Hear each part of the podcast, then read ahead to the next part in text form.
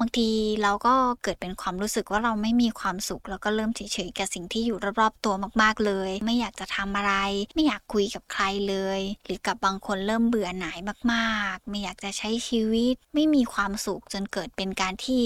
ไร้เป้าหมายในการใช้ชีวิต เริ่มไม่มีแรงบันดาลใจ ไม่มีสิ่งยึดเหนี่ยวจิตใจที่จะให้ดำรงชีวิตต่อ การดูแลตัวเราเองเวลาที่เราเริ่มมีอาการไม่มีความสุขในชีวิตเนี่ยต้องสังเกตตัวเองก่อนนะคะ แล้วก็ต้องย้ำก่อนว่าเราต้องไม่ได้อยู่ในภาวะของโรคซึมเศร้า แต่มันเป็นเพียงการไม่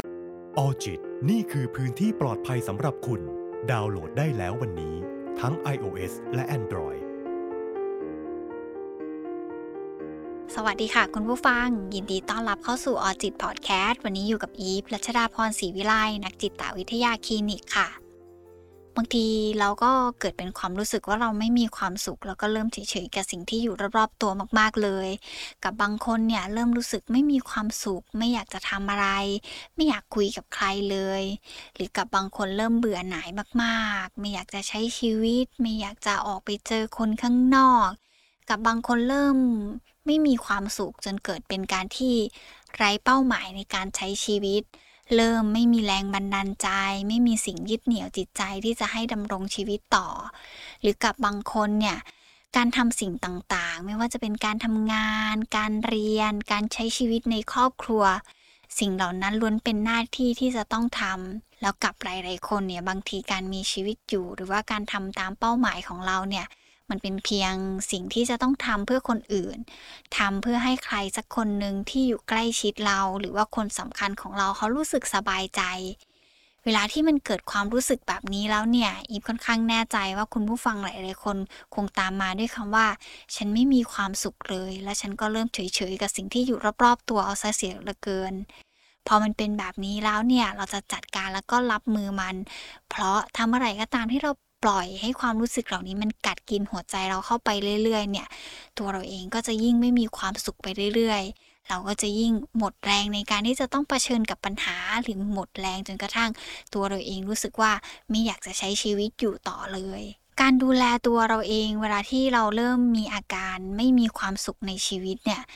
ต้องสังเกตตัวเองก่อนนะคะ แล้วก็ต้องย้ำก่อนว่าเราต้องไม่ได้อยู่ในภาวะของโรคซึมเศร้า แต่มันเป็นเพียงการไม่มีความสุขกับชีวิต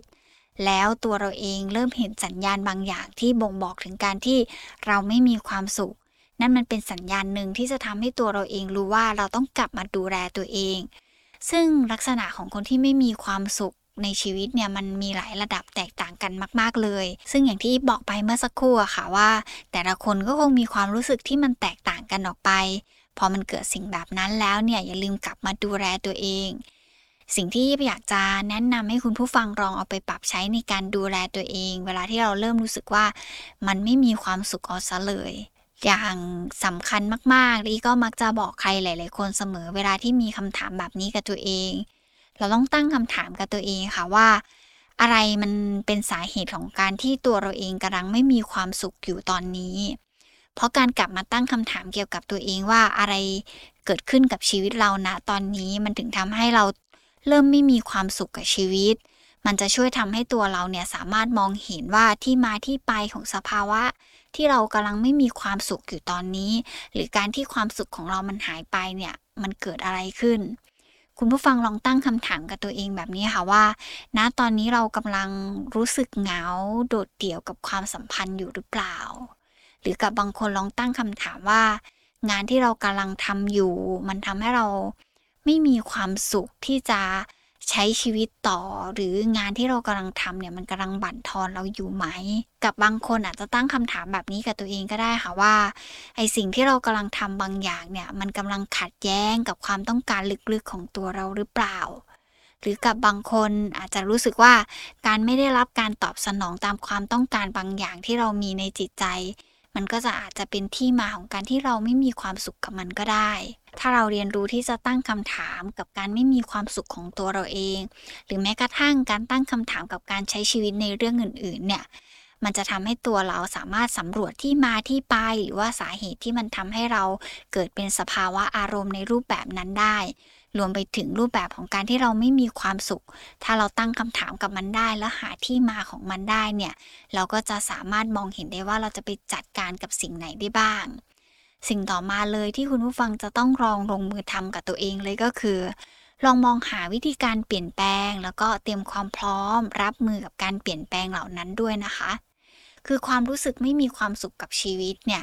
เพราะที่ผ่านมามันอาจจะมีอารมณ์ด้านลบเข้ามากัดกินความรู้สึกของเรามาก มากซะจนตัวเราไม่สามารถรับมือแล้วก็จัดการกับมันได้ กับบางคนอาจจะรู้สึกกลัวการเปลี่ยนแปลง บางคนรู้สึกหงุดหงิดจากการทำงานบางคนผิดหวังจากเรื่องต่างๆ พอสิ่งเหล่านี้มันเข้ามามาก ๆ เนี่ย แล้วเราไม่สามารถเปลี่ยนแปลงความรู้สึกด้านลบมาเป็นความเข้าใจได้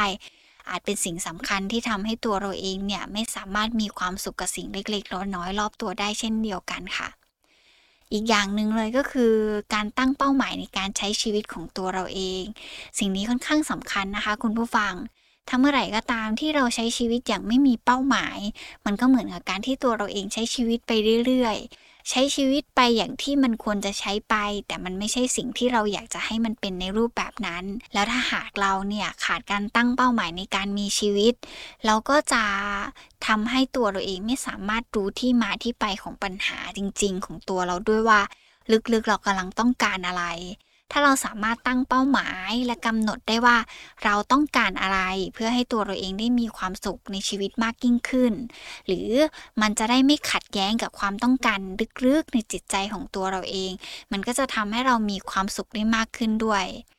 การมีความสุขในชีวิตเนี่ยมันอาจจะไม่ได้หมายถึงการที่เราจะต้องมีเงินเยอะๆ มีชื่อเสียงที่โด่งดัง หรือทำเรื่องอะไรที่มันยิ่งใหญ่ แล้วมันถึงจะเรียกว่าความสุขของตัวเราได้ แต่กลับกันนะคะ มันอาจจะเป็นแค่เรื่องใกล้ตัว เป็นแค่เรื่องที่เราสามารถใช้เวลาดีๆ อยู่กับคนรอบข้างทำงานที่เรารู้สึกว่าเราชอบจริง ๆ ได้ทำงานอดิเรกที่เรารู้สึกว่าเราผ่อนคลายไปกับมัน หรืออยู่กับสังคมที่เรารู้สึกว่าเราปลอดภัยที่จะอยู่กับคนเหล่านี้ สิ่งเหล่านี้แหละค่ะ มันเป็นความสุขรอบๆตัวที่บางทีเราอาจจะมองข้ามไปในวันที่เรารู้สึกว่า เรารู้สึกไม่มีความสุขกับตัวเอง หรือบางทีความรู้สึกด้านลบต่างๆ มันเข้ามากัดกินจนทำให้เราเนี่ยไม่สามารถมองเห็นความสุขรอบๆตัวได้ บางทีการที่อยู่กับกลุ่มเพื่อนที่เข้าใจเราเนี่ยมันก็อาจจะทำให้ตัวเราเองสามารถค้นพบเป้าหมายบางอย่างที่เรามองไม่เห็นเลยก็ได้ เพราะการที่เราได้อยู่กับใครที่ใกล้ชิดเราแล้วเขาเข้าใจเราเนี่ยบางทีมันจะเป็นการเปิดมุมมองของเรา หรือกับบางกลุ่มก็อาจจะเป็นการสนับสนุนความคิด ของเราทำให้เราสามารถ confirm สิ่งที่มันอยู่ในจิตใจเราได้ การแลกเปลี่ยนประสบการณ์ที่ใกล้เคียงกัน หรือมีการพูดคุยกันในประเด็นที่มันคล้ายๆ กันเนี่ย มันเป็นสิ่งหนึ่งที่ค่อนข้างสำคัญที่จะทำให้ตัวเราเอง มีมุมมองที่มีต่อเรา มันเปลี่ยนแปลงตามไปด้วย โดยเฉพาะการมีปฏิสัมพันธ์กับคนใกล้ชิดที่เขา จริงๆ แล้วก็เป็นคนจริง ๆ ที่อยู่ในชีวิตของเราไม่ใช่คนที่อยู่ในโลกโซเชียลเน็ตเวิร์กเนี่ย มันก็จะช่วยทำให้เรารู้สึกว่า เออ เราเชื่อมต่อกับคนเหล่านี้ได้ง่าย แล้วเขาก็เข้าใจเรามากไปกว่านั้น เราอาจจะเห็นมุมมองอะไรที่มันหลากหลายมากขึ้น ที่เราสามารถเอามาประยุกต์ใช้กับการใช้ชีวิตของตัวเรา แล้วก็เราอาจจะได้เห็นว่าคนอื่นๆ เขาสามารถสร้างความสุขเล็กๆน้อยๆรอบตัวได้ยังไงบ้าง จริง ๆ สิ่งเหล่านั้นเราก็สามารถเอามาปรับใช้กับตัวเราได้ด้วยเช่นกันนะคะ อีกสิ่งหนึ่งเลยก็คือการสร้าง self-compassion ให้กับตัวเอง self-compassion ในที่นี้เนี่ยหมายถึงการที่เราจะต้องรู้จักใจดีกับตัวเอง ความเข้าใจที่เรามีให้กับตัวเอง โดยเฉพาะเมื่อเราประสบกับความล้มเหลว หรือความผิดพลาดอะไรก็ตาม